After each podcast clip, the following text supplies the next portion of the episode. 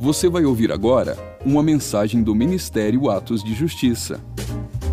Para mais conteúdos como esse, siga o nosso perfil aqui na plataforma ou acesse o canal Atos de Justiça no YouTube. Aproveite e siga-nos também em nossas redes sociais. Que Deus te abençoe poderosamente. E lembre-se, viva todos os dias da sua vida por causa daquele dia. Querido, sabe aqueles dias em que você não tem muita expectativa do que Deus vai fazer e Deus te surpreende? Eu confesso que 2022 tem sido assim para mim. E eu falo como se o ano não tivesse começado ontem, né? O ano tem 22 dias. Há 22 dias Deus ele inaugura um novo ciclo nas nossas vidas.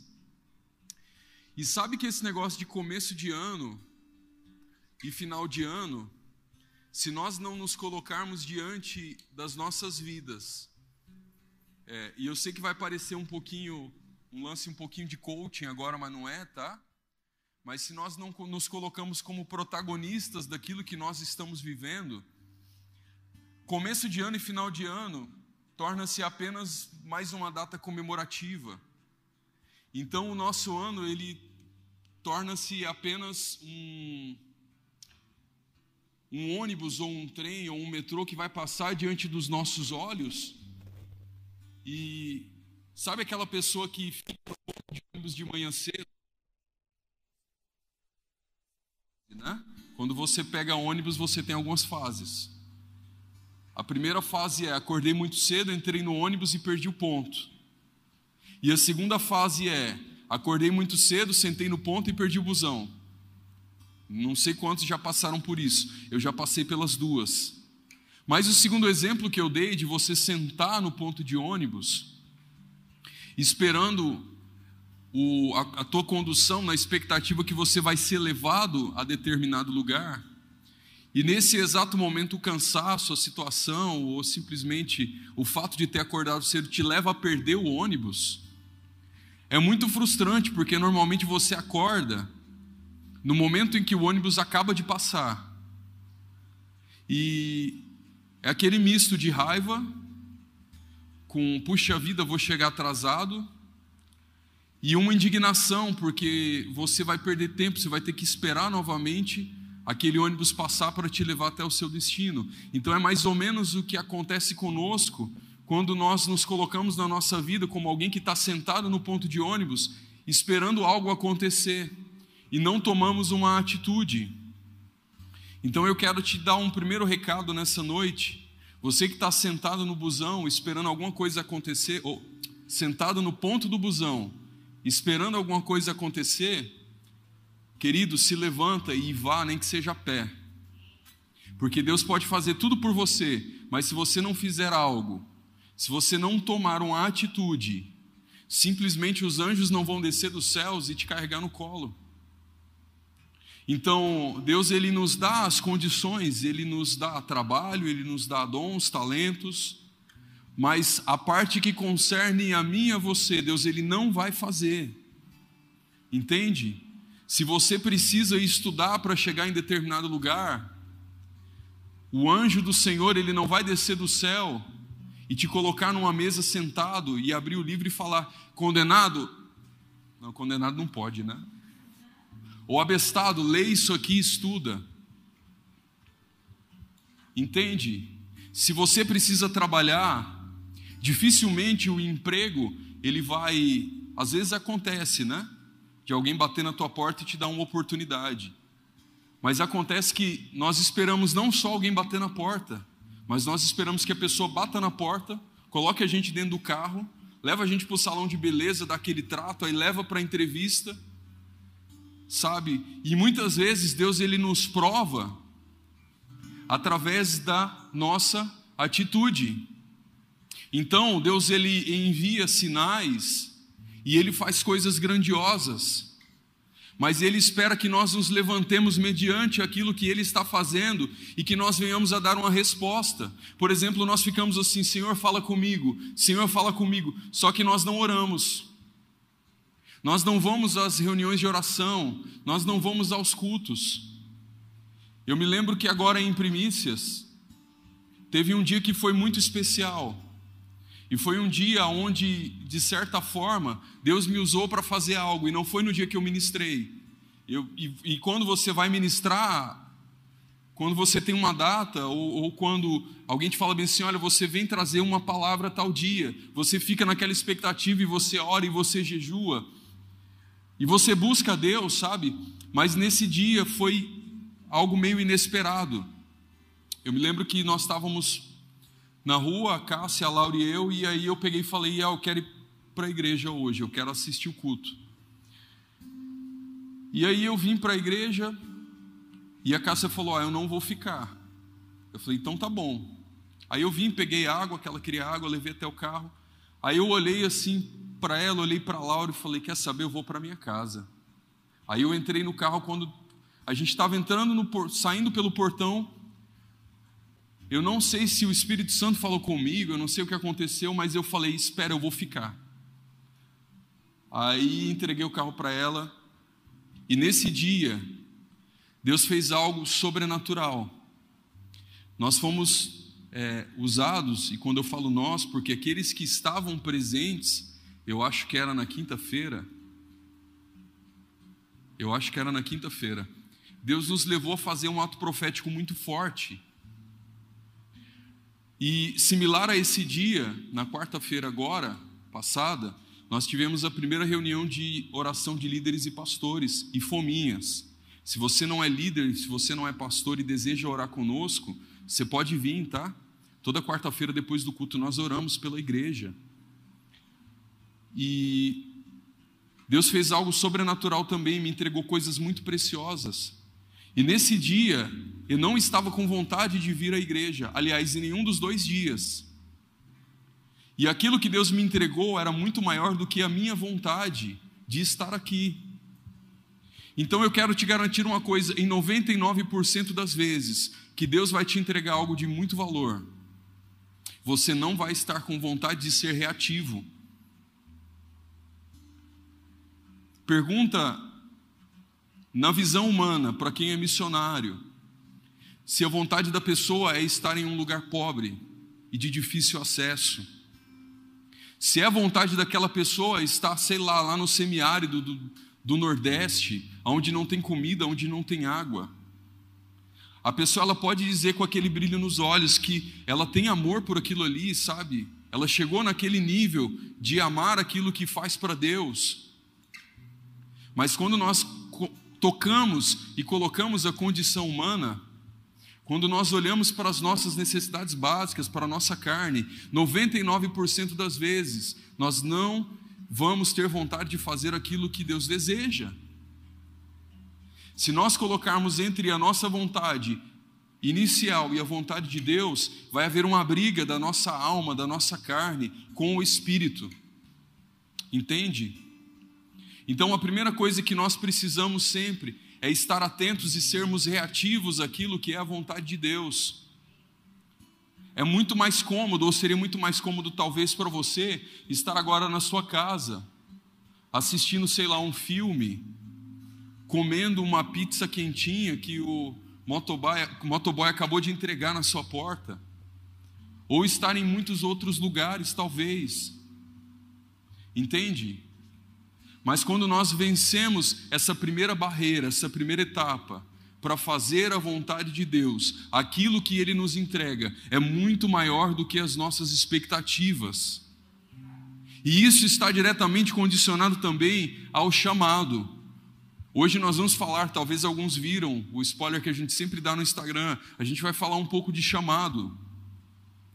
E é sabido que muitos são chamados, mas poucos são, porque poucos escolhem fazer a vontade de Deus.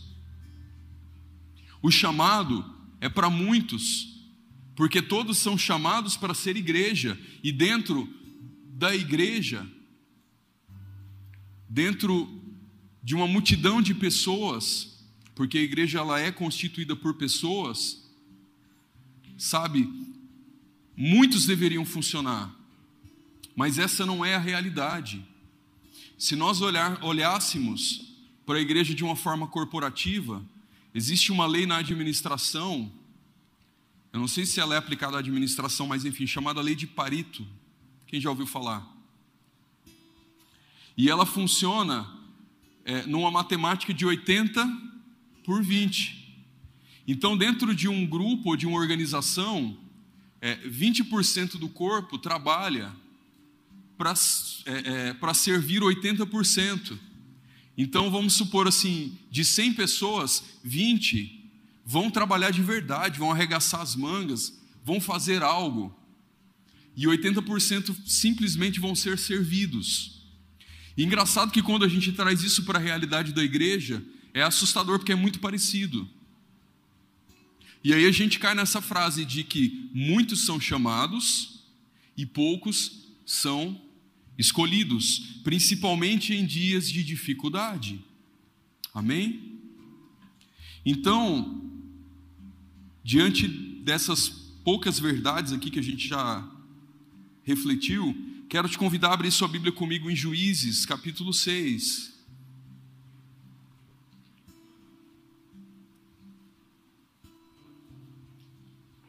E a gente vai fazendo alguns contrapontos com coisas que estamos vivendo nos nossos dias.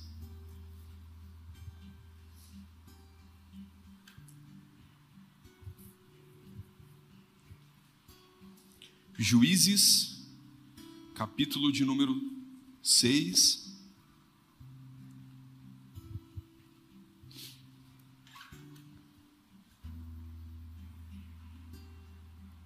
Amém? Abriram aí? Ainda tem gente abrindo.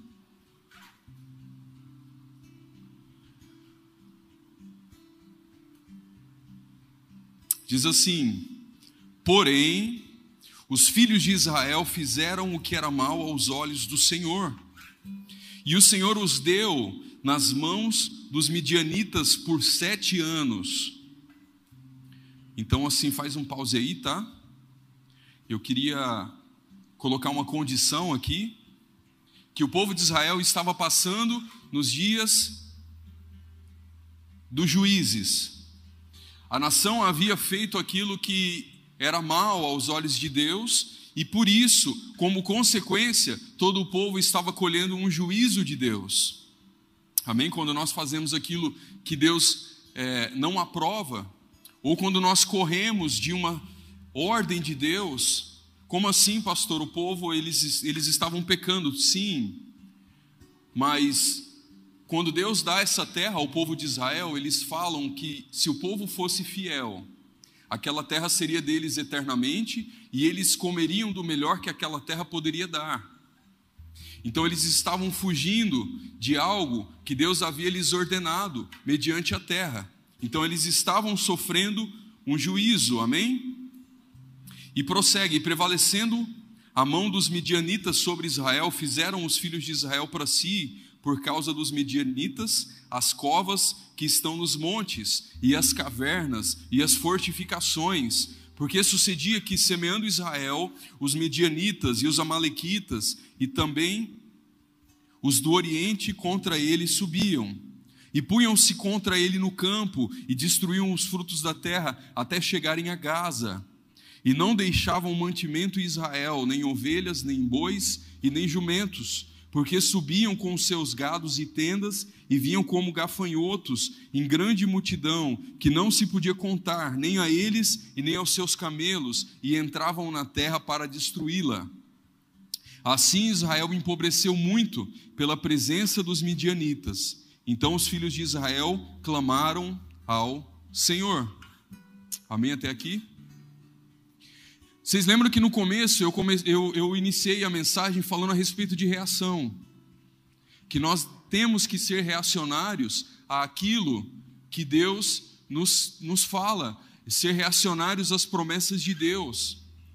Sabe, se nós não nos levantamos e não agimos mediante aquilo que Deus nos ordena, nós estamos caindo é, é, na iminência de fazer ao contrário. A primeira coisa, ou a primeira atitude daqueles que pecam contra o Senhor, ou daqueles que entram numa rota contrária àquilo que Deus ordena, é a apostasia. É quando nós escolhemos, por não fazer a vontade de Deus, entrar em um lugar de é, comodidade. E sabe, é quando o sofá da nossa casa ele se torna muito mais confortável do que o banco da igreja e ouvir uma palavra que vai confrontar a nossa alma. É quando nós deixamos com que os nossos dilemas e até mesmo as feridas que existem no nosso coração nos, é, é, nos façam olhar para a igreja como o corpo de Cristo. Sabe, quando os irmãos nos ofendem por pouca coisa, quando nós entramos em um lugar de ofensa, porque estar na igreja, queridos, não é fácil. Quem te pregou o evangelho e falou bem assim: Meu, vem aqui na frente aceitar Jesus, porque vai ser uma mil maravilha, você vai ter uma grande família, é a ilusão, né? Você vai ter uma grande família de muitos irmãos. Cara, a igreja é um lugar onde você tem lixa. Olha para a pessoa que está do seu lado. Essa pessoa é uma lixa na sua vida. Sabia? E se você for casado com a pessoa, aí a lixa é mais, né? Não é uma lixa d'água, não, é a lixa casca grossa. E a pessoa que olhou para você, e você olhou para ela e falou: oh, É a minha lixa. Ela olhou para você, e eu quero te dizer que você é a lixa dela, e vice-versa. Então, no reino de Deus, nada é as mil maravilhas. Porque nós precisamos, assim como Paulo falou, correr nessa estrada ou nesse caminho até chegarmos à estatura do varão perfeito, que é Cristo.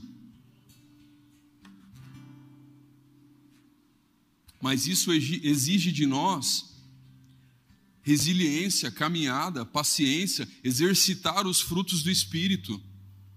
Sabe, nós queremos que o irmão seja para nós suporte, só que nós não somos suporte na vida do irmão. Nós somos egoístas. Tanto é que quando Jesus ele é ele vai para ser crucificado, né? A galera que andava com ele tudo vira ninja, né? Bomba de fumaça, sumiu todo mundo.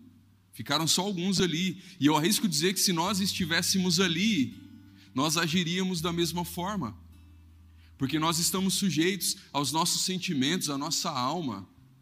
Amém até aqui? Cara, essa palavra, meu Deus, que Deus me ajude a pregar, porque é muito texto. Meu Deus.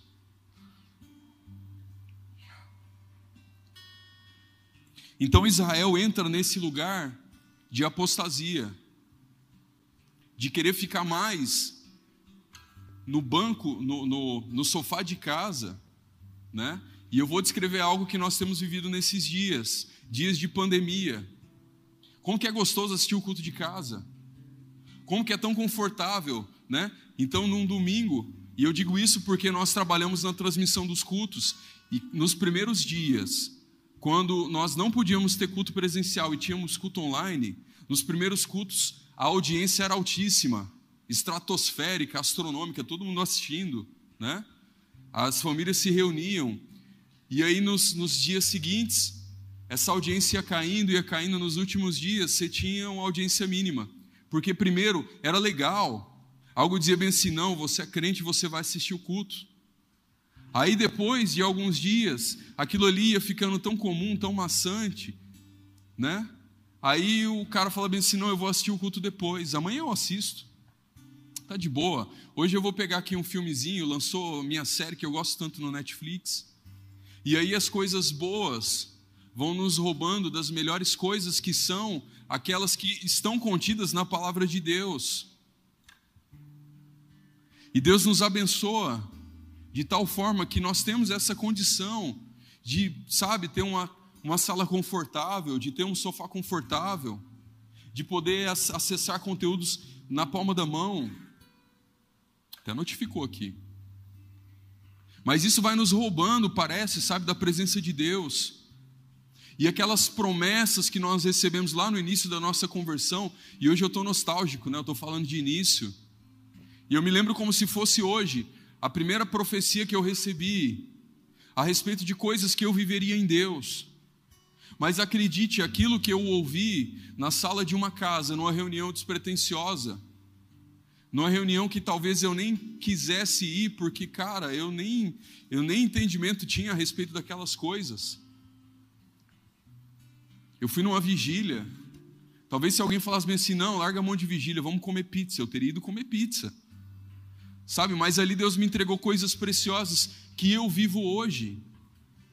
Mas viver as promessas de Deus requer de nós um posicionamento muito drástico, muito severo exige que nós nos imposturamos e que nós nos coloquemos diante de Deus falando assim, não Senhor, não importa a minha vontade, importa que a sua se faça, porque senão nós entramos nesse lugar de comodismo, entende? E não que você não deva, a gente tem que cuidar das nossas coisas, da nossa casa, da nossa família, isso também faz parte, é um combo, é um pacote, mas nós não podemos usar todas essas demais coisas, porque a Bíblia diz que nós devemos buscar o reino de Deus em primeiro lugar e todas as demais coisas nos são acrescentadas. Mas sabe, nós pegamos todas as demais coisas e usamos como desculpa para não buscar o reino de Deus, para não ser instrumento na mão do Senhor. E nós só acordamos para essa realidade quando as coisas começam a dar errado na nossa vida porque nós fazemos dessas demais coisas esteio, a base de, de tudo na nossa vida. E quando o caldo começa a desandar, nós fazemos como Israel, até aqui onde nós lemos, a Bíblia diz que Israel deixa de ser fiel ao Senhor. Hoje eu estava lendo, meditando, né, lendo, estou lendo a Bíblia, todo, todo ano eu leio a Bíblia. É, pelo menos uma vez ao ano eu leio toda a Bíblia assim, de Gênesis a Apocalipse. E hoje eu estava lendo a respeito do início de Israel. Então é muito esquisito pensar que uma nação na qual Deus elege alguém como Abraão para ser patriarca e promete tantas coisas e passa por tanta dificuldade e vê tantos sinais de Deus. Aqui no texto que nós lemos de Juízes, se desvia para a direita e para a esquerda como se nada disso tivesse é, é, acontecido. Sabe, é quando nós pegamos todas as experiências que nós tivemos com Deus e reduzimos ao nada e dizemos bem assim: Senhor, não importa, não importa a promessa que o Senhor me fez, não importa aqueles cultos em que eu estive, aonde a sua glória desceu e o Senhor falou diretamente comigo, e nós engavetamos todas essas promessas, todas essas experiências e reduzimos ela a um significado de nada, porque todas as coisas nos importam menos aquilo que Deus nos falou. Entende? E quando tudo dá errado, nós fazemos aqui como Israel, nós clamamos o socorro do Senhor. É quando nós ficamos doentes, é quando nós perdemos pessoas, é quando os caminhos que nós escolhemos, eles começam a dar em lugar nenhum. É quando a profissão que nós escolhemos, que nós estudamos, que nós buscamos exercer, no fim das contas, nós analisamos e a gente começa a ver que aquilo ali não nos dá satisfação. Ou quando Deus permite que coisas nos são tiradas. É quando uma grande pandemia se abate e nós perdemos pessoas, entes queridos, e a gente vê que não estamos no controle de nada. Assim como Israel aqui, os midianitas vinham e roubavam tudo. Roubavam o, o, trigo, roubavam a aveia, roubavam o centeio, matavam os, os rebanhos, levavam os rebanhos embora, a ponto dessa galera ter que fazer para si esconderijo. Sabe aquele dia em que você quer se esconder dos problemas e das situações?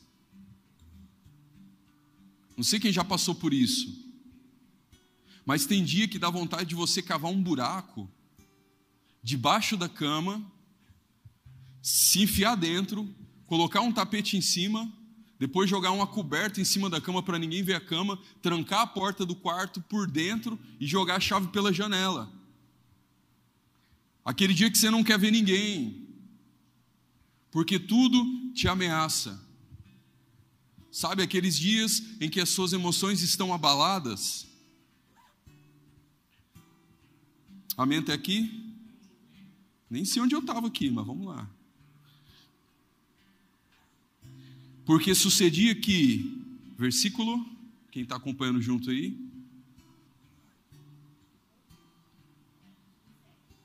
Do 7 em diante, né? Porque sucedia que, semeando Israel, os medianitas e os amalequitas, também os do Oriente contra ele subiam, e punham-se contra ele no campo e destruíam os frutos da terra, até chegar a Gaza, e não deixavam mantimento em Israel, nem ovelhas, nem bois, nem jumentos, porque subiam com os seus gados até e, e tendas, e vinham como gafanhoto, como grande mutirão, que não se podia contar, e nem eles, nem os seus camelos, e entravam na terra para destruí-la. Assim Israel empobreceu muito pela presença dos midianitas, então os filhos de Israel clamavam ao Senhor.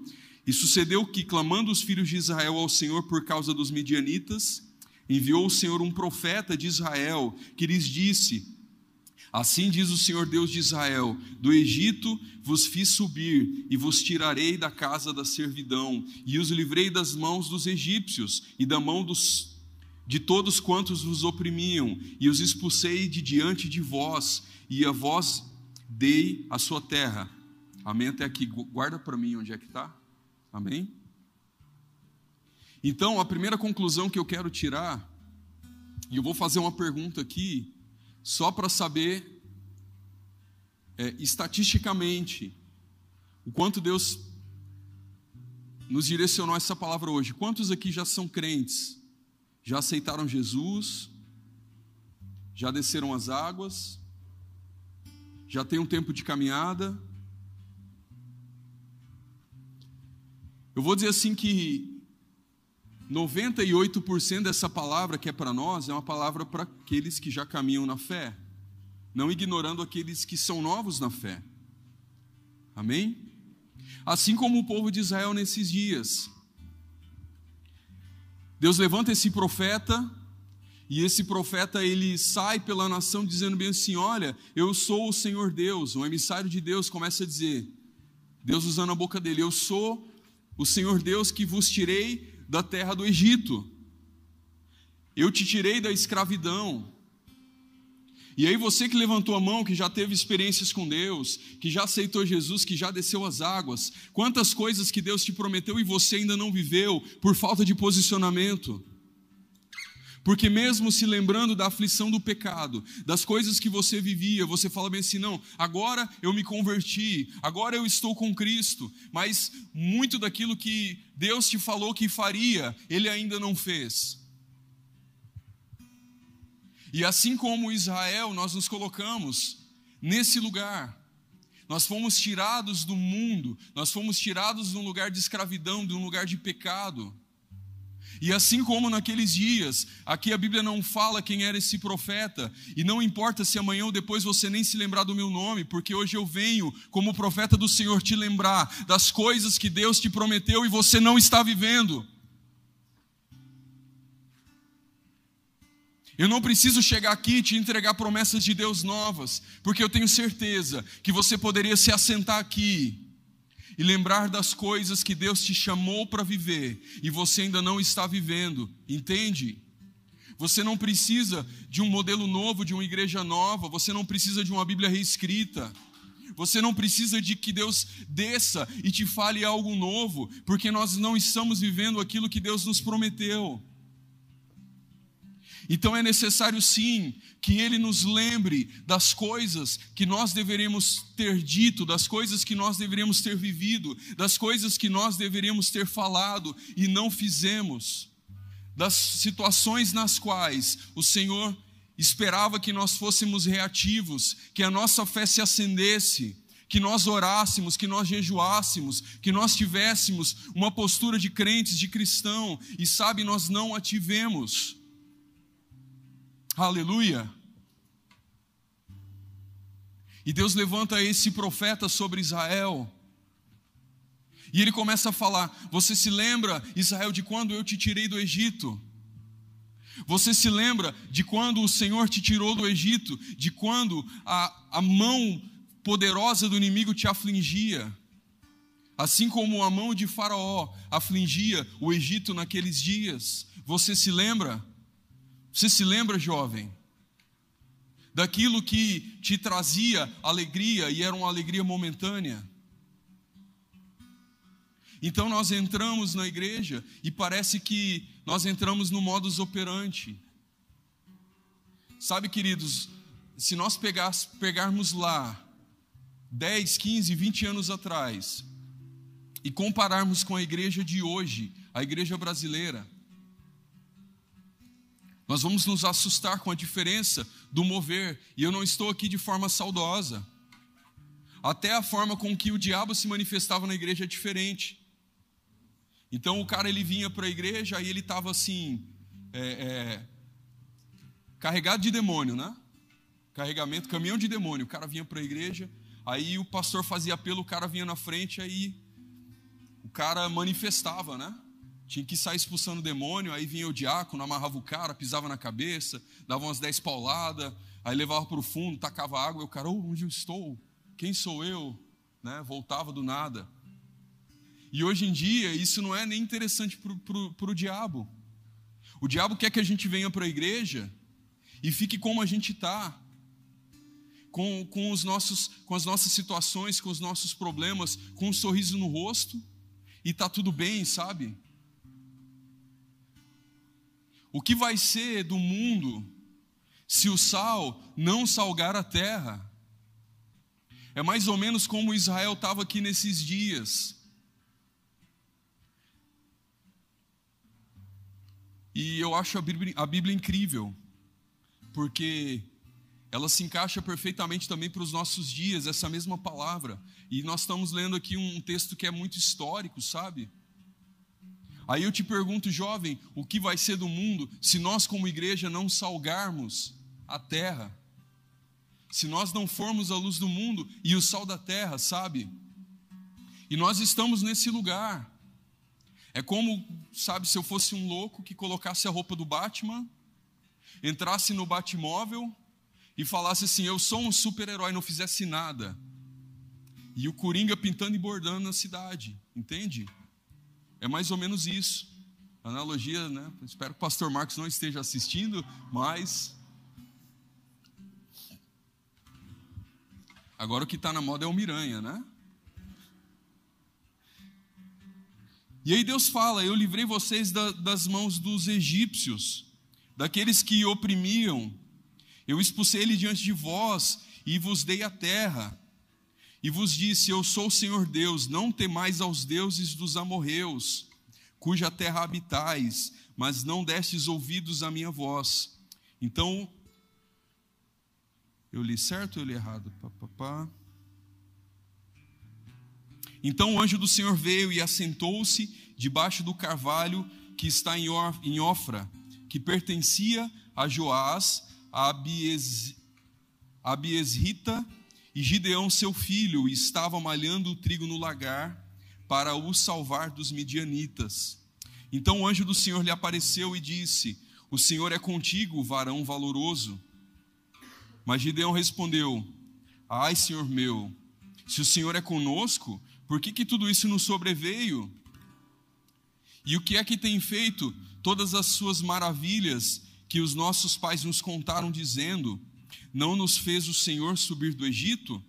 Porém, agora o Senhor nos desamparou e nos deu nas mãos dos midianitas. Então o Senhor olhou para ele e disse: Vai nessa tua força e livrarás Israel das mãos dos midianitas. Porventura não te enviei eu?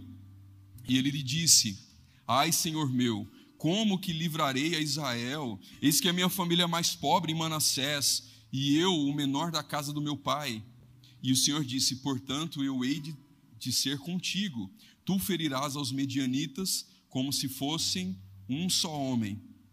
Então aqui a gente começa a ter uma breve revelação daquilo que nós vamos falar, né? Ah, pastor, mas você falou que vai falar de chamado.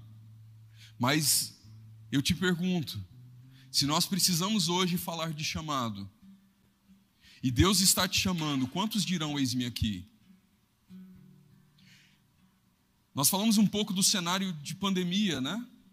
O quanto eu não ouvi nessa pandemia que Deus estava pesando a mão e de certa forma, né, um juízo de Deus veio. E quando esse anjo ele chega em um lugar onde Gideão está, ali na propriedade do seu pai, né, Joás, e ele está malhando o trigo no lagar. A gente começa a ver uma coisa esquisita, uma coisa errada. Porque o trigo ele é malhado na eira e não no lagar. O lagar é o lugar onde pisa-se o vinho. Então esse homem está fazendo algo que deveria fazer de forma tímida escondido, é, como diz, é, encurralado. E esse anjo chega e fala meio assim: E aí, meu querido, como é que você está? Beleza? Salve, varão valoroso. E ele fala: Peraí, você está me chamando de varão valoroso? Aonde está Deus? Aonde estão as promessas de Deus? Aonde está tudo aquilo que Deus falou que faria nesses dias? Talvez você olhe e fale, cara, mas onde estão as promessas que Deus fez sobre o Brasil, que viria um avivamento, que nós seríamos é, é, celeiros de missões para todo mundo, sabe? Promessas que Deus tem feito há pelo menos 20, 30 anos sobre o Brasil.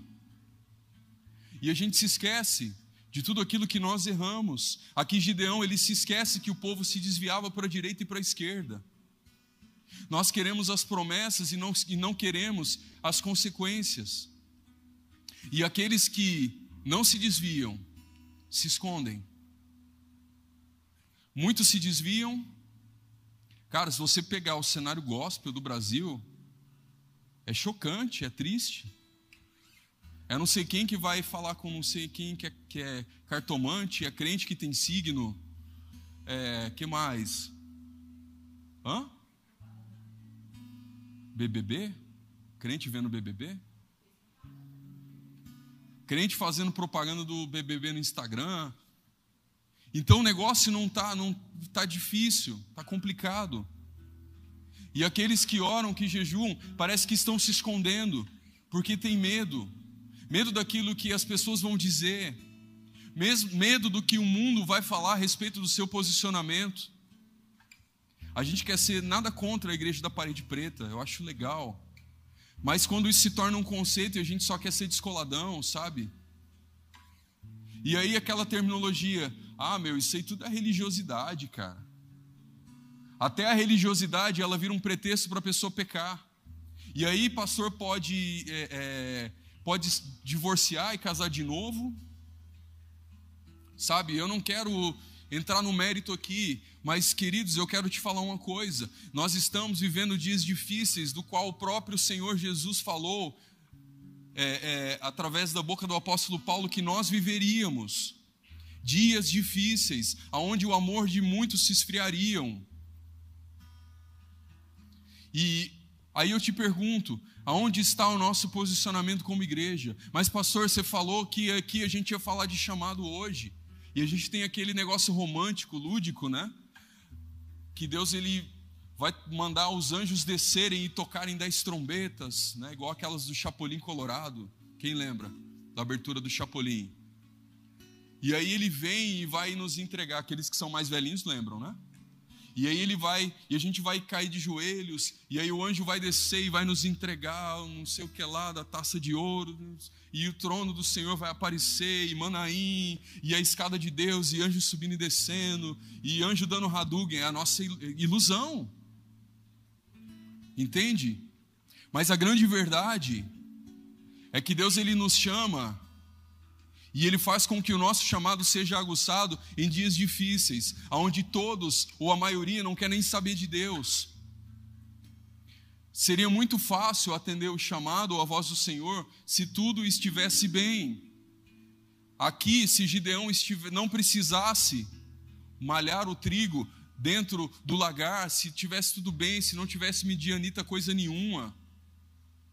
E talvez se o anjo lhe aparecesse, ele diria bem assim: Ô oh, anjo, glória a Deus, hein? Está tudo indo bem aqui. Deus está cumprindo tudo que prometeu. Ninguém está invadindo a terra e roubando coisa nenhuma. Glória a Deus, porque nós temos facilidade em glorificar a Deus nos dias bons.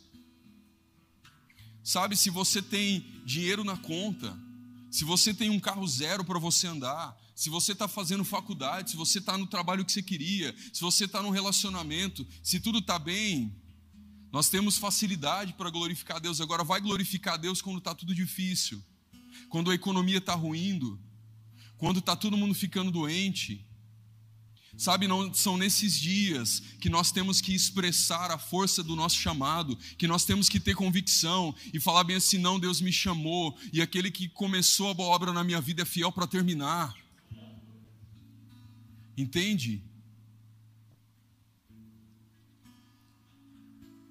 Mas Deus ele ouve o clamor do povo, porque o povo começa a clamar. A situação está difícil. Eu lembro, quem lembra daquele filme antigo? Eu gosto de falar de filme porque eu sou meio cinéfilo. Aquela primeira versão do filme da Múmia, quem lembra? Com Brandon Fraser. E é antigo esse. E aí, na hora que a múmia aparece, para um, um dos caras lá, para um dos egípcios, ele começa a se pegar em tudo que é Deus, sabe? E aí ele, ele pega um monte de amuleto e começa a rodar amuleto e rodar amuleto. E aí ele faz prece em tudo que é, que é religião. É mais ou menos isso que acontece com Israel. E é mais ou menos isso que muitas vezes acontece conosco. Nós precisamos de uma tábua de salvação de algo que vá nos livrar da múmia, da coisa difícil, do monstro, sabe? Da crise, da dificuldade. E aí, quando a gente vê que nada consegue nos livrar daquilo que nós estamos passando, aí nós nos lembramos do Deus que criou os céus e a terra e é autor e consumador de todas as coisas. Então nós nos voltamos para Deus e começamos a clamar: Senhor, me livra disso. E Deus intervém. E ele chama Gideão ao seu serviço. Eu quero te dizer uma coisa, querido, em dias difíceis em que nós estamos vivendo, não vai aparecer um super-herói com a capa vermelha de cetim para te salvar, não. Deus espera que nesses dias, dias em que você observa que são dias complicados, que você se imposture e fale bem assim: Senhor, eis-me aqui, usa-me a mim, envia-me. O problema é que nós esperamos um super-herói. E o super-herói já veio, é Cristo. Deus já fez por nós aquilo que ele deveria fazer. Entende? E Gideão, cujo nome significa lenhador, ele pertencia a um clã menos importante da tribo dele. Então, assim, sabe quando a gente olha e se acha assim, o verme da mosca, do cocô, do cavalo, do bandido? Quando a gente olha para o nosso histórico e fala bem assim: Deus não pode mais me usar.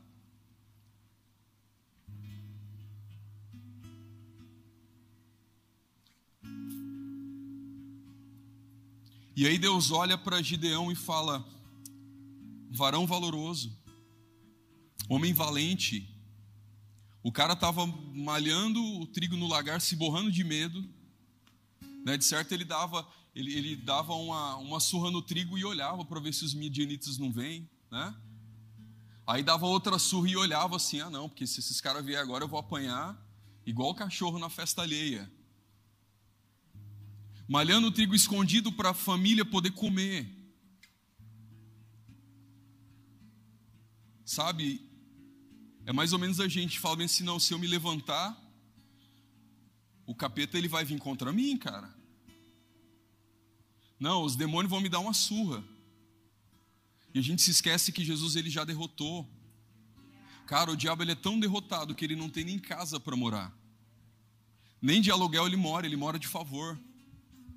As chaves da morte foram arrancadas das suas mãos. Ele já foi pisado. Sabe, nós temos medo. Somos colocados nessa condição de medo não nos deixamos ser usados por Deus. E aí Deus fala conosco. Abre comigo lá em Juízes 6, capítulo 25.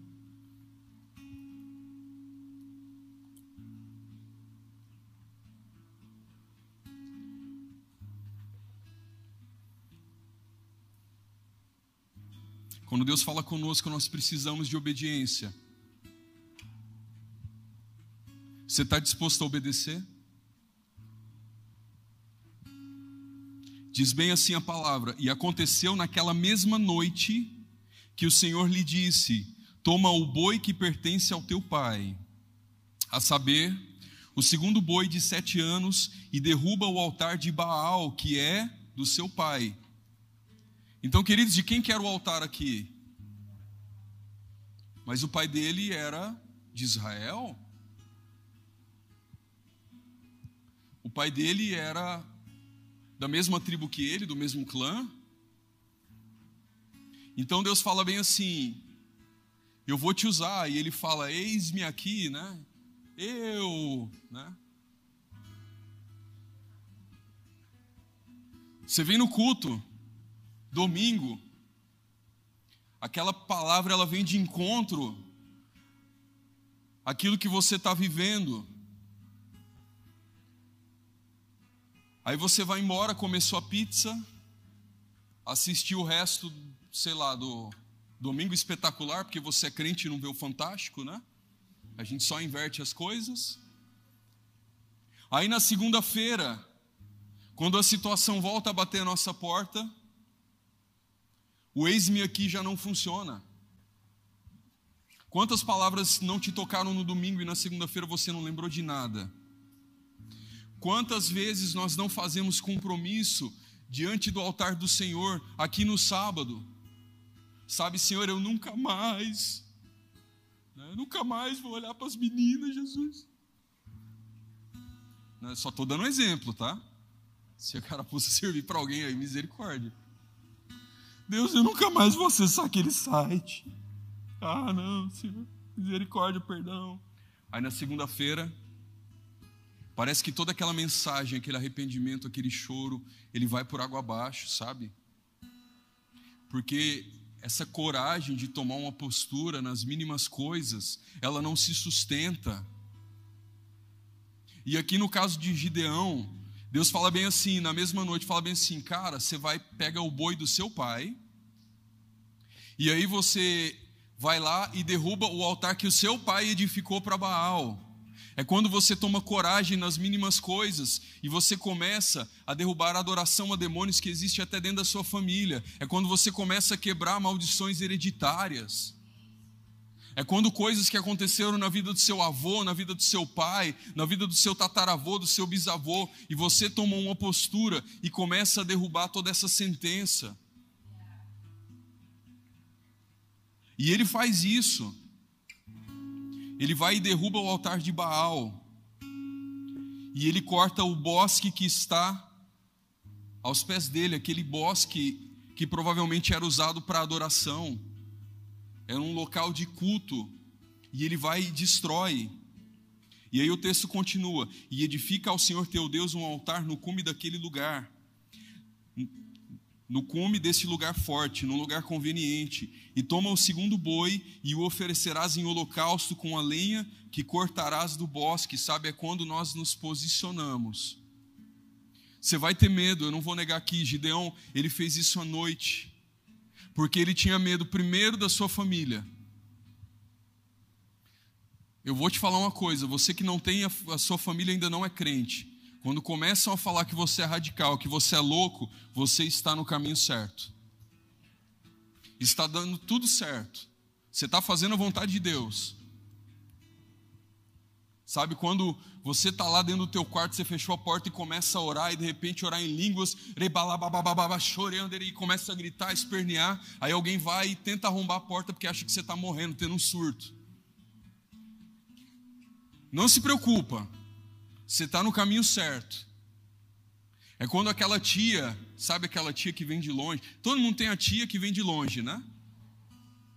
Aí ela chega ou no Natal, ou numa, numa festa de família, ou no aniversário, aí ela olha para você e fala: Hum, 19 anos, hein? Vai encalhar, hein? Não tem nenhum namoradinho. Aí você enche o peito e fala: Não, tia, eu estou me guardando para o Senhor. Porque ele vai mandar um varão. Hum, não sei não, hein? Se for menino é perigoso falar, hum, não sei não, hein, meu filho. Tá, tá esquisito isso aí. É quando você se posiciona dentro da sua casa. Gideão ele tinha se posicionado aqui. Primeiro ele pega um boi e derruba o poste ídolo. Ele corta aquela lenha daquele lugar, daquele bosque. E aí ele pega um segundo boi e ele faz desse boi holocausto. E ele faz da lenha, lenha para queimar o holocausto. Então, em uma nação onde a maioria das pessoas, ou quase todas, estão adorando a Baal, ele é alguém que vai em um lugar alto e diz bem assim: Eu adoro o Deus de Israel. Eu estou sacrificando ao Deus de Israel. E aí prossegue. Você está me ajudando aí, viu? Então Gideão tomou isso. Então Gideão tomou dez homens dentre os seus servos e fez como o Senhor lhe dissera. E sucedeu que, temendo ele, a casa de seu pai e os homens daquela cidade não fez de dia, mas fê-lo de noite. Levantando-se, pois, os homens daquela cidade de madrugada, eis que estava o altar de Baal derrubado, e o bosque estava ao pé dele cortado, e o segundo boi oferecido no altar que fora edificado. E uns aos outros disseram: Quem fez essa coisa? E esquadrinhando e inquirindo, disseram: Gideão, o filho de Joás, fez esta coisa. Então os homens daquela cidade disseram a Joás: Tira para fora o teu filho, para que morra, pois derribou o altar de Baal e cortou o bosque que estava ao seu pé. Porém, Joás disse a todos que puseram-se contra ele: Contendereis vós por Baal? Livrá-lo-eis vós? Qualquer que por ele contender, ainda esta manhã será morto. Se é Deus por si mesmo contenda, pois derrubaram o seu altar. Por isso, naquele dia, chamaram Jurubaal, dizendo: Baal contenda contra ele, pois derrubou o seu altar. E todos os medianitas e amalequitas e os filhos do Oriente se ajuntaram e passaram a acampar no vale de Gisrael. Então o Espírito do Senhor revestiu a Gideão, o qual tocou a buzina, e os asbies, asbiesritas, sempre é difícil ler esse, né? Se ajuntaram após ele. Eu lembro, eu vou citar outro filme, hoje eu estou demais, né? Não que eu tenha assistido, tá? Mas quando eu li aqui, eu lembrei do filme da Mulher Maravilha, que tem aquela espada, né? Que eles falam, ah, matadora de deuses, né? Não assistiu? Não assista, irmão. Eu estou só falando, ah, não assista, né? O que, que você assistiu? Mas é que, né, na época, eu não tinha me convertido direito, né? Então, por que, que eu me lembrei desse filme, né? Porque Gideão, por que, que eu lembrei da espada, né?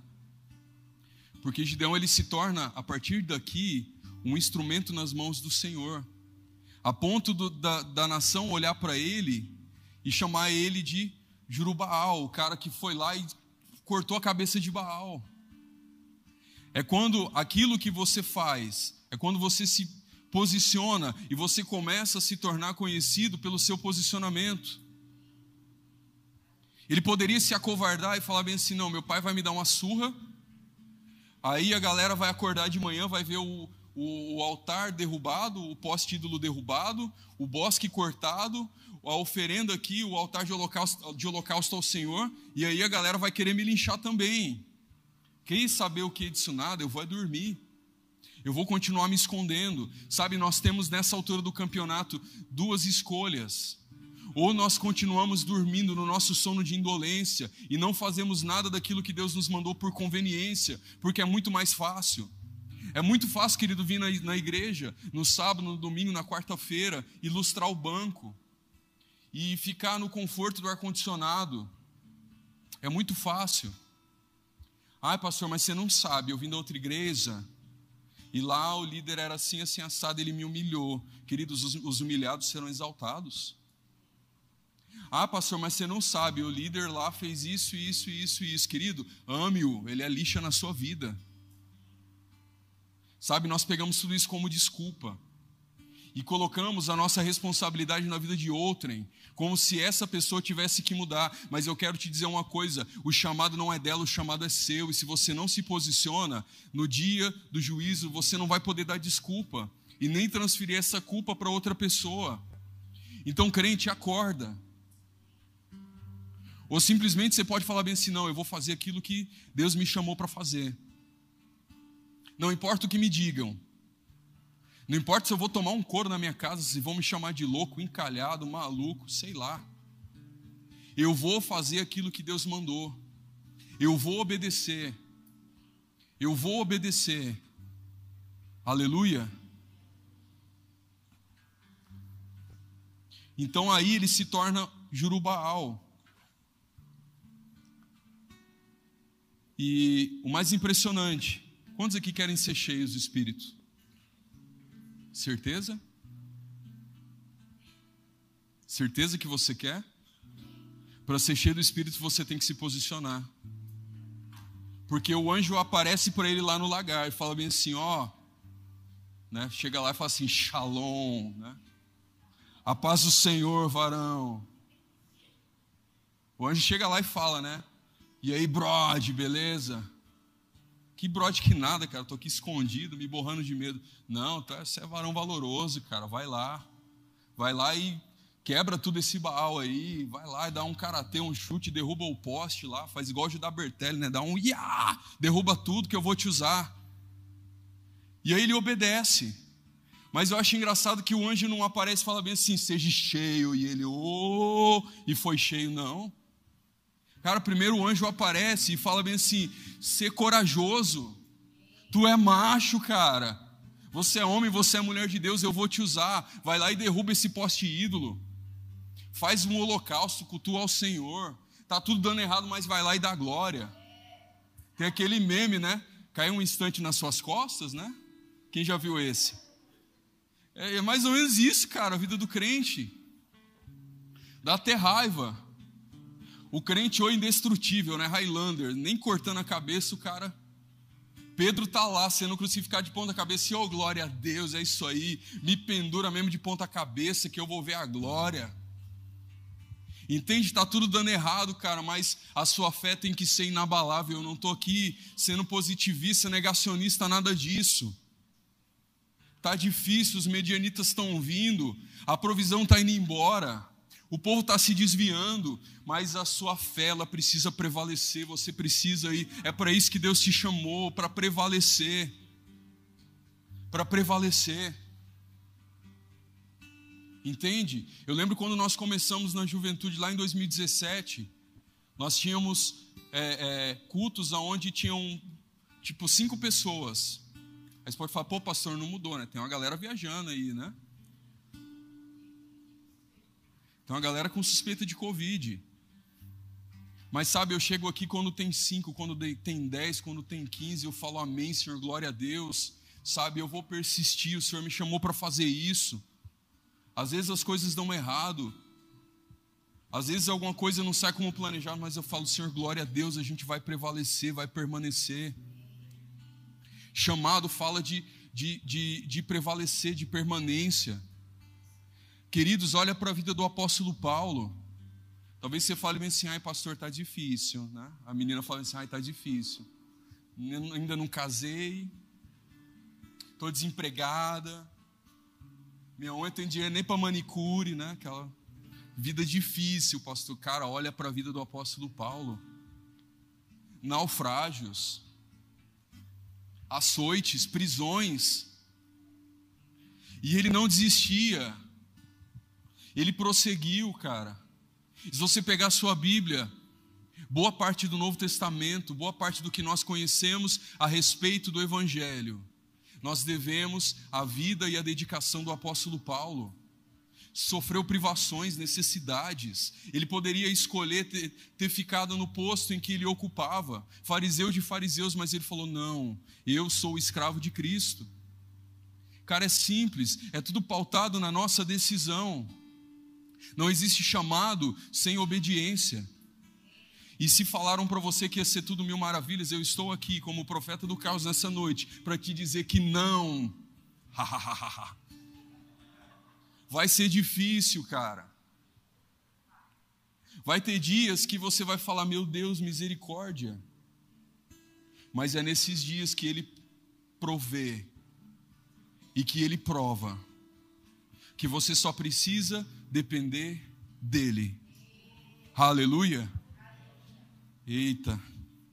Então nós lemos aqui no versículo de número 34 do capítulo 6. Aí então, depois dessa atitude, depois do kickbox dele lá no, no poste ídolo. Então o Espírito vem e reveste Gideão. Não foi lá no começo, cara. Não foi quando ele estava lá malhando o lagar e o anjo apareceu, não. Foi quando ele tomou a decisão. Talvez Deus esteja esperando você tomar uma decisão na sua vida para te encher do Espírito dele e te usar. E aí eu quero te garantir uma coisa: não vai ser por obra de emoção, não vai ser naquele arrepio que você sentiu no culto, porque é muito fácil. As coisas que Deus te entrega, elas se testificam e se solidificam na sua vida no dia da dificuldade, no dia em que você se sente sozinho, sabe? Porque não é o pastor, não é o líder, não é o diácono, não é a pessoa que te acompanha muitas vezes que vai pegar na sua mão para o resto da vida. Vem cá, querido, vamos ali comigo. Vamos ali. Ó, ó, cuidado ali o espinheiro, cara, tá? Vamos ali. Ó, o buraco, meu irmão, cuidado ali. Peraí, agora vamos orar um pouquinho aqui. Senhor, abençoa. A gente não tem, mas depois do culto a gente vai ter, Pai. Ô, Senhor, abençoa o rolê de amanhã. Aquele frango assado, Senhor. Bom seria se fosse sempre assim, né? Vamos ali, ó, do outro lado que eu já te devolvo para a varoa. Ô, oh, tá aprendendo, ó. Ô oh, Senhor, a conta de energia vai vencer amanhã, Pai. Ah, manda provisão, Deus. Recalabaçu.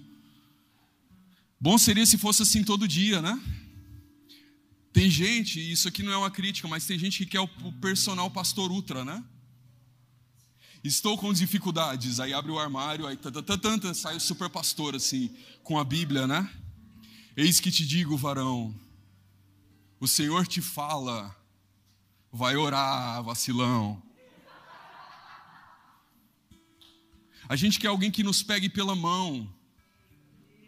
Eu lembro de uma propaganda que tinha lá em 1900 e tarará, que tinha um jingle, um jingle que falava assim: você precisa de alguém que te dê segurança, senão você dança, dança. Era propaganda da Honda, eu acho. Acho que você não era nascido. A gente quer alguém que nos dê segurança. A gente quer algo que não existe dentro do Evangelho. A gente quer alguém que nos coloque nos, no, nos braços, no colo, e nos nine, e nos mime, e fale, ô oh, cuti-cuti, crente bonitinho.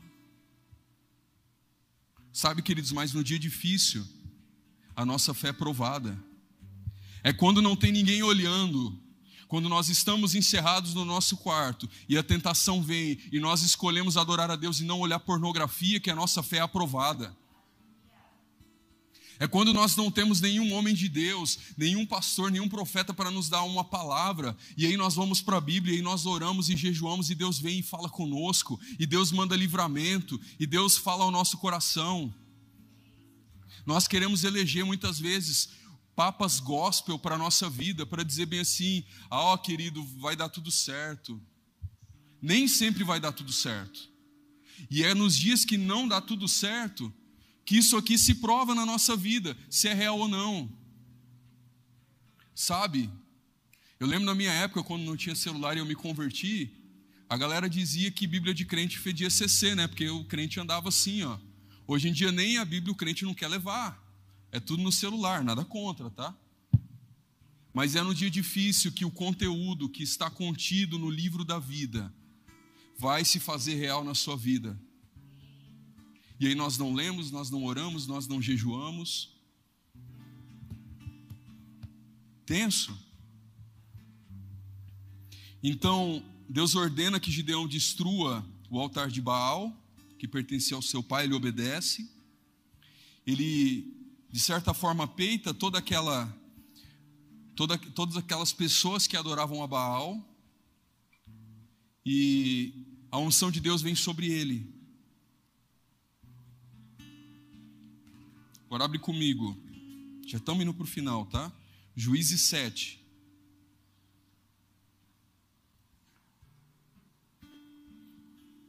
Juízes 7.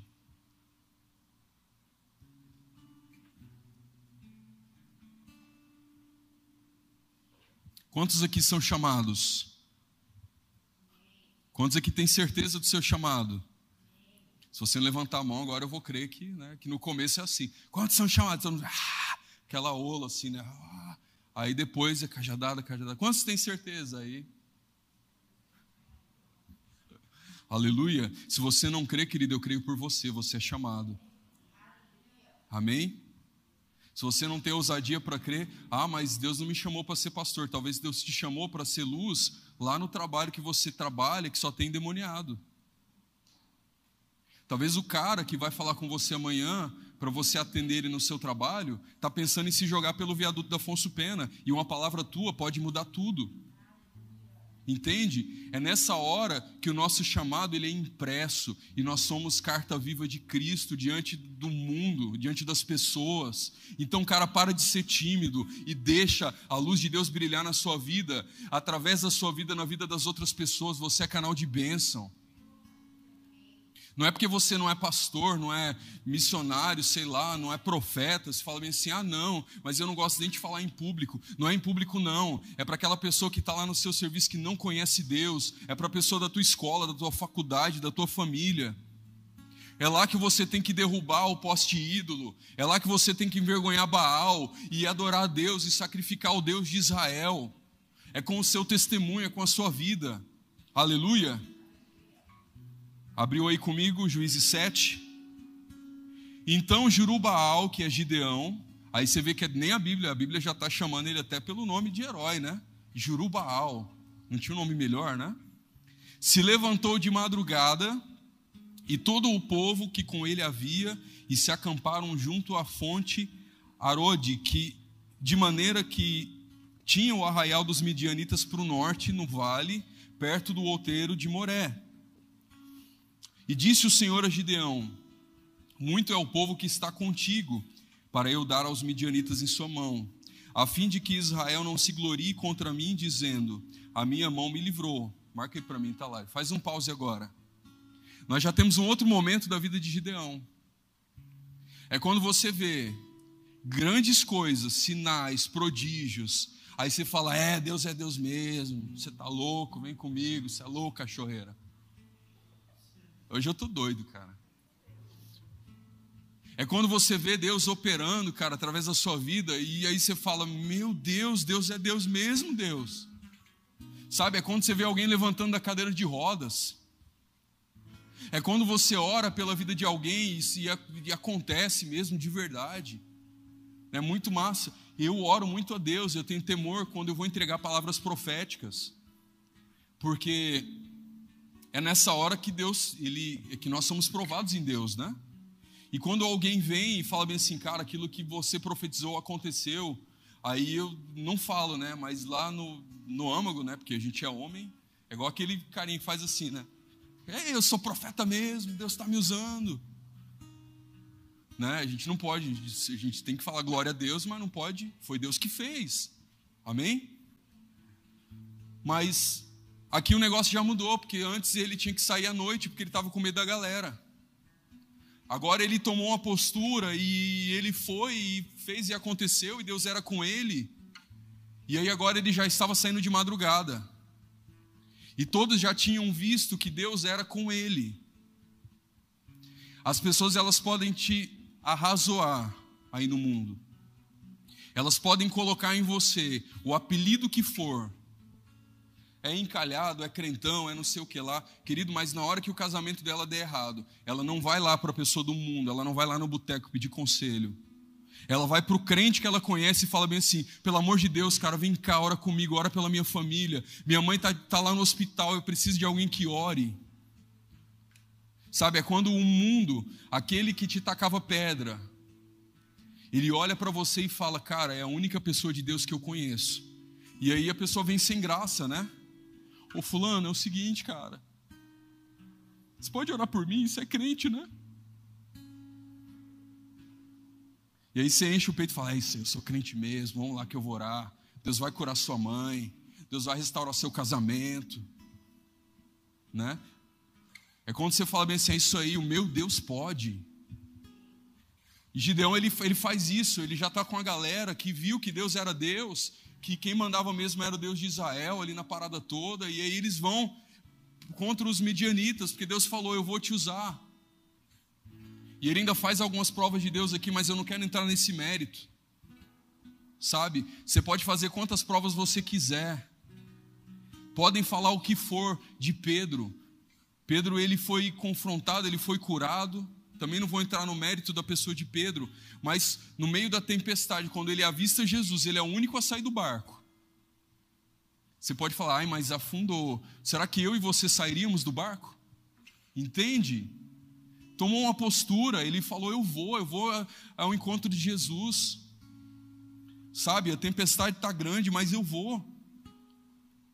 Então Gideão ele se levanta aqui de madrugada e todo o povo ia com ele, e eles se acampam próximo aonde os inimigos, os midianitas estavam. E aí Deus fala bem assim: "Ah, beleza, né? Você tá aí com a galera, eu já te ungi, mas tem muita gente com você. Ele tinha com ele 32 mil pessoas, 32 mil homens. E aí Deus fala bem assim: ó, desses 32 mil, vamos, vamos diminuir isso aí, vamos baixar para mil.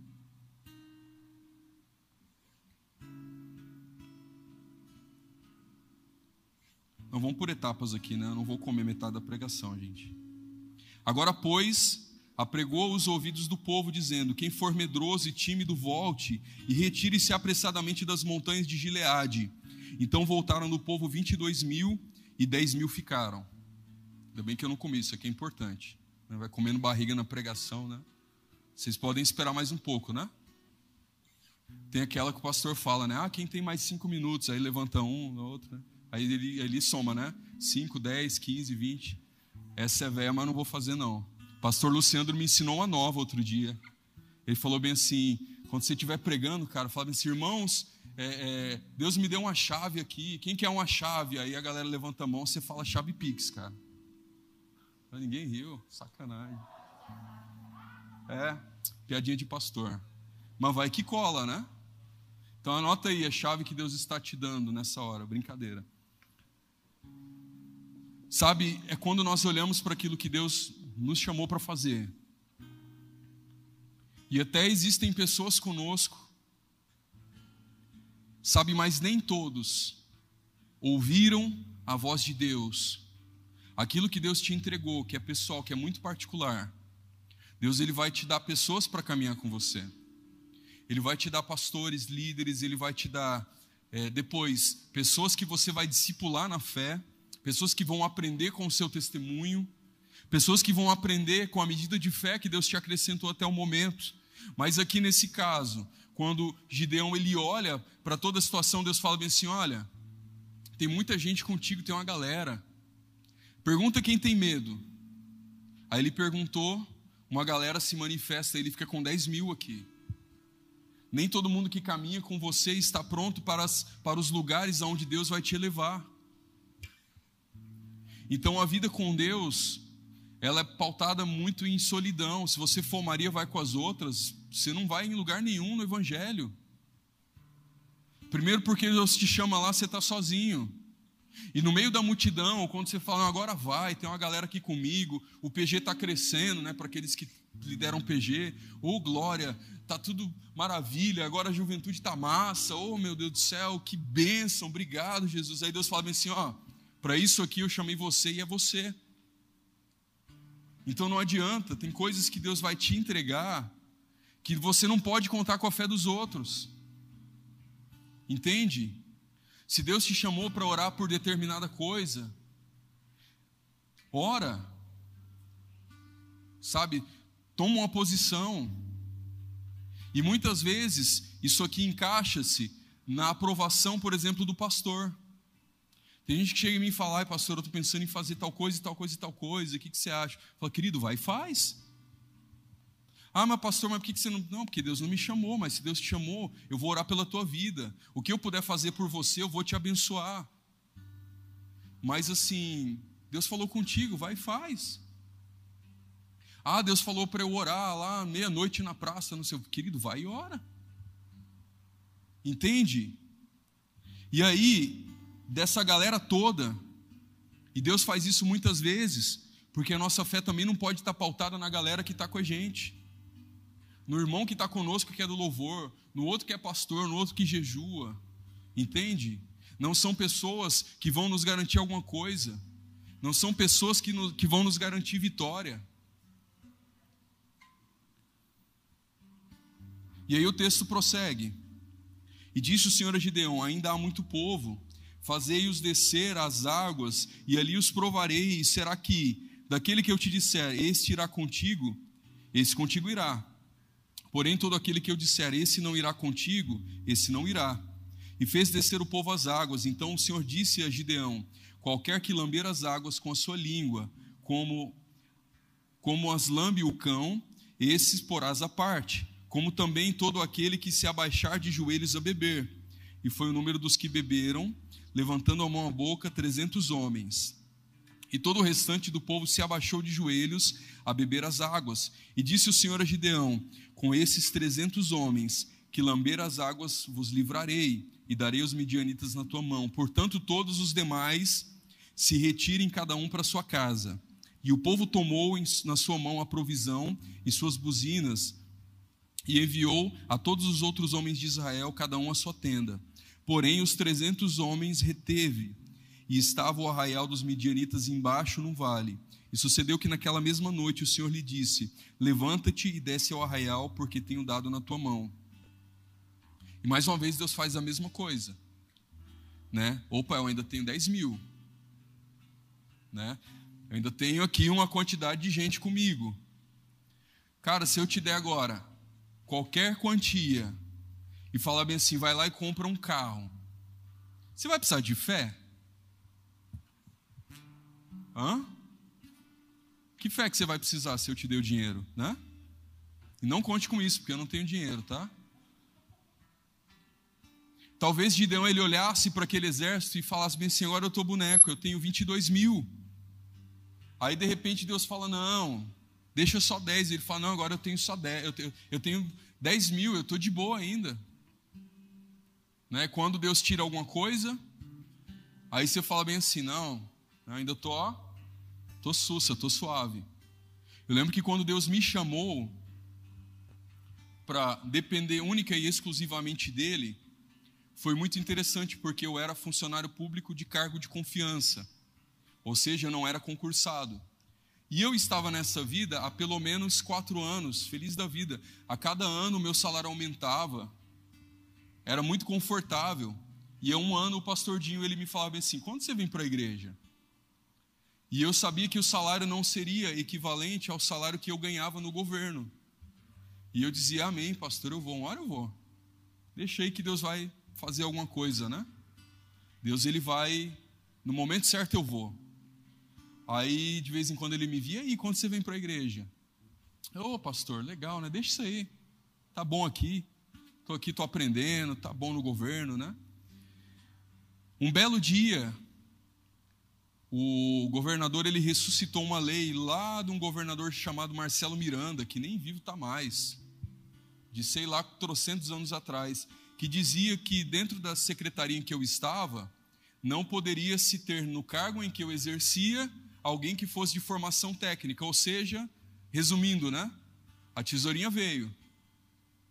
E aí eu falei: não, Deus vai fazer alguma coisa, porque aqui eu estou fazendo um trabalho bom, importante. E aí me terceirizaram com uma promessa que eu receberia equivalente o que eu ia receber antes. E nisso a pastora Cássia é grávida de, sei lá, sete meses. Aí, até desse desligamento até a minha terceirização, eu trabalhei assim três meses de graça, para não perder a minha vaga.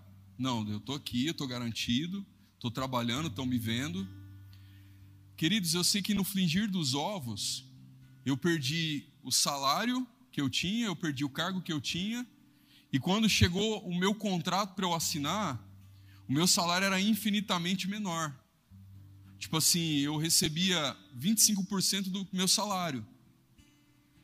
E aí a pastora Cássia ganhou a Laura, enfim. Eu lembro que nos meses seguintes que eu comecei a pagar a, a, aquilo que eu pagava do plano de saúde, que tinha uma porcentagem minha, teve um mês que o meu salário veio setecentão de desconto, desconto, desconto, desconto, desconto. E aí eu fui para Deus e falei, mas e aí, Senhor? Aí Deus falou, cara, eu estou te chamando. Faz horas para trabalhar para mim. e você está fugindo. Então eu tive que tirar o seu chão. Então Deus ele nos chama, nos chama, nos chama. E a gente, não, Senhor, eu vou aí. Não, eu vou, Senhor, uma hora eu vou. Não, Pai, uma hora eu vou. E aí chega uma hora que Deus ele começa a tirar as nossas garantias. Ele começa a enviar os medianitas. Ele começa a nos tirar a provisão. E a gente não tem mais escolha. Ou a gente se posiciona, ou a gente não se posiciona. Eu poderia ir para qualquer lugar procurar trabalho, talvez eu acharia, mas com certeza eu ia fechar um tempo que Deus estava iniciando na minha vida. Abre comigo lá em Juízes 8, capítulo 22, e aí o louvor pode se posicionar.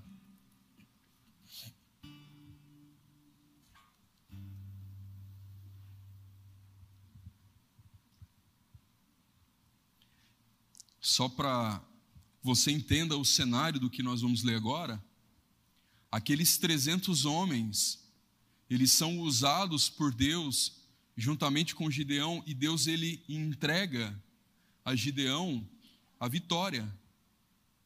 Então aqueles poucos homens, eles trazem sobre a nação de Israel novamente a paz. E Deus ele volta a ser o Deus de Israel sobre a nação, ele volta a ser adorado, a confiança passa a estar no Senhor que fez todas aquelas coisas, amém? E aí diz assim, Juízes 8, 22 e 23: Então os homens de Israel disseram a Gideão: Domina sobre nós, tanto tu como teu filho e o filho do teu filho, porquanto nos livrastes da mão dos midianitas. Sabe, é quando as pessoas olham para você e falam assim: não, você é homem de Deus porque Deus está te usando. Isso é óbvio. E aí as pessoas falam assim: não, faz, faz o seguinte assim, é, você pode me liderar. O que você falar para mim vai ser lei. E aí o versículo 23 diz bem assim: Porém Gideão disse-lhes: Sobre vós não dominarei, nem tampouco meu filho sobre vós dominará. O Senhor sobre vós dominará. Então ele olha e fala bem assim: Não fui eu quem fez nada, não fui eu quem deu vitória a Israel, mas foi o Deus de Israel, no qual eu coloquei a minha confiança, no qual esse povo que me seguiu colocou a confiança deles também. E aí eu quero te perguntar nessa noite, jovem, aonde está posta a sua confiança? Aonde está a convicção do seu chamado? Aonde estão as promessas que Deus fez para você? Porque se você não está vivendo nenhuma delas, se você não está fazendo aquilo que Deus te chamou para fazer, hoje pode ser uma noite de decisão na sua vida. Você pode ficar em pé no seu lugar e dizer bem assim: Senhor, eis-me aqui, cumpre em mim o teu chamado então queria te convidar a ficar em pé no seu lugar.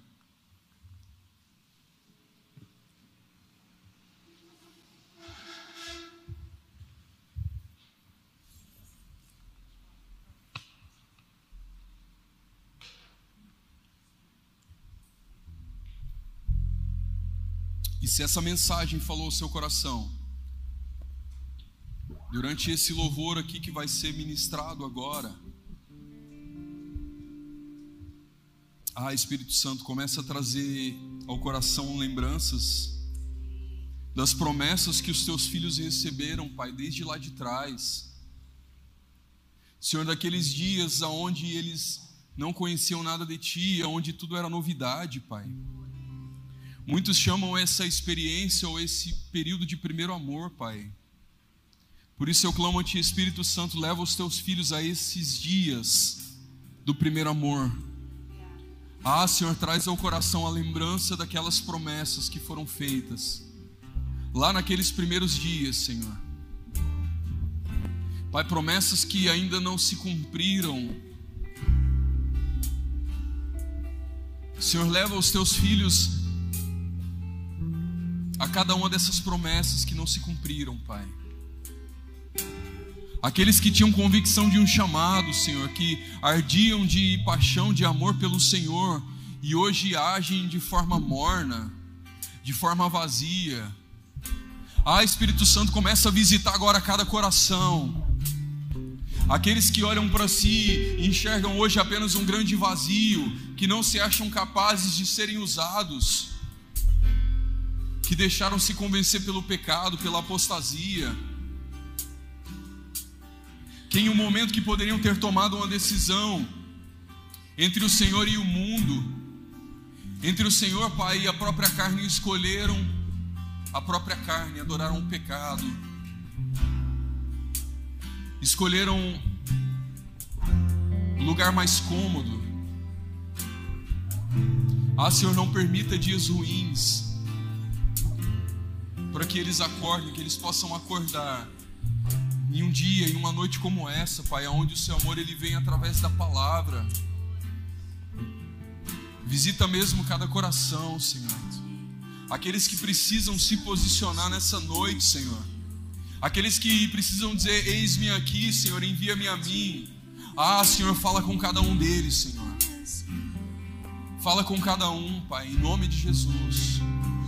Aqueles que deixaram-se que deixaram de ser usados pelo Senhor, Pai, porque olharam para a família, porque olharam para a sociedade. Visita mesmo, Senhor Convence, Espírito Santo, doce amigo, que convence do pecado, da justiça e do juízo. Fala a tua juventude nessa noite.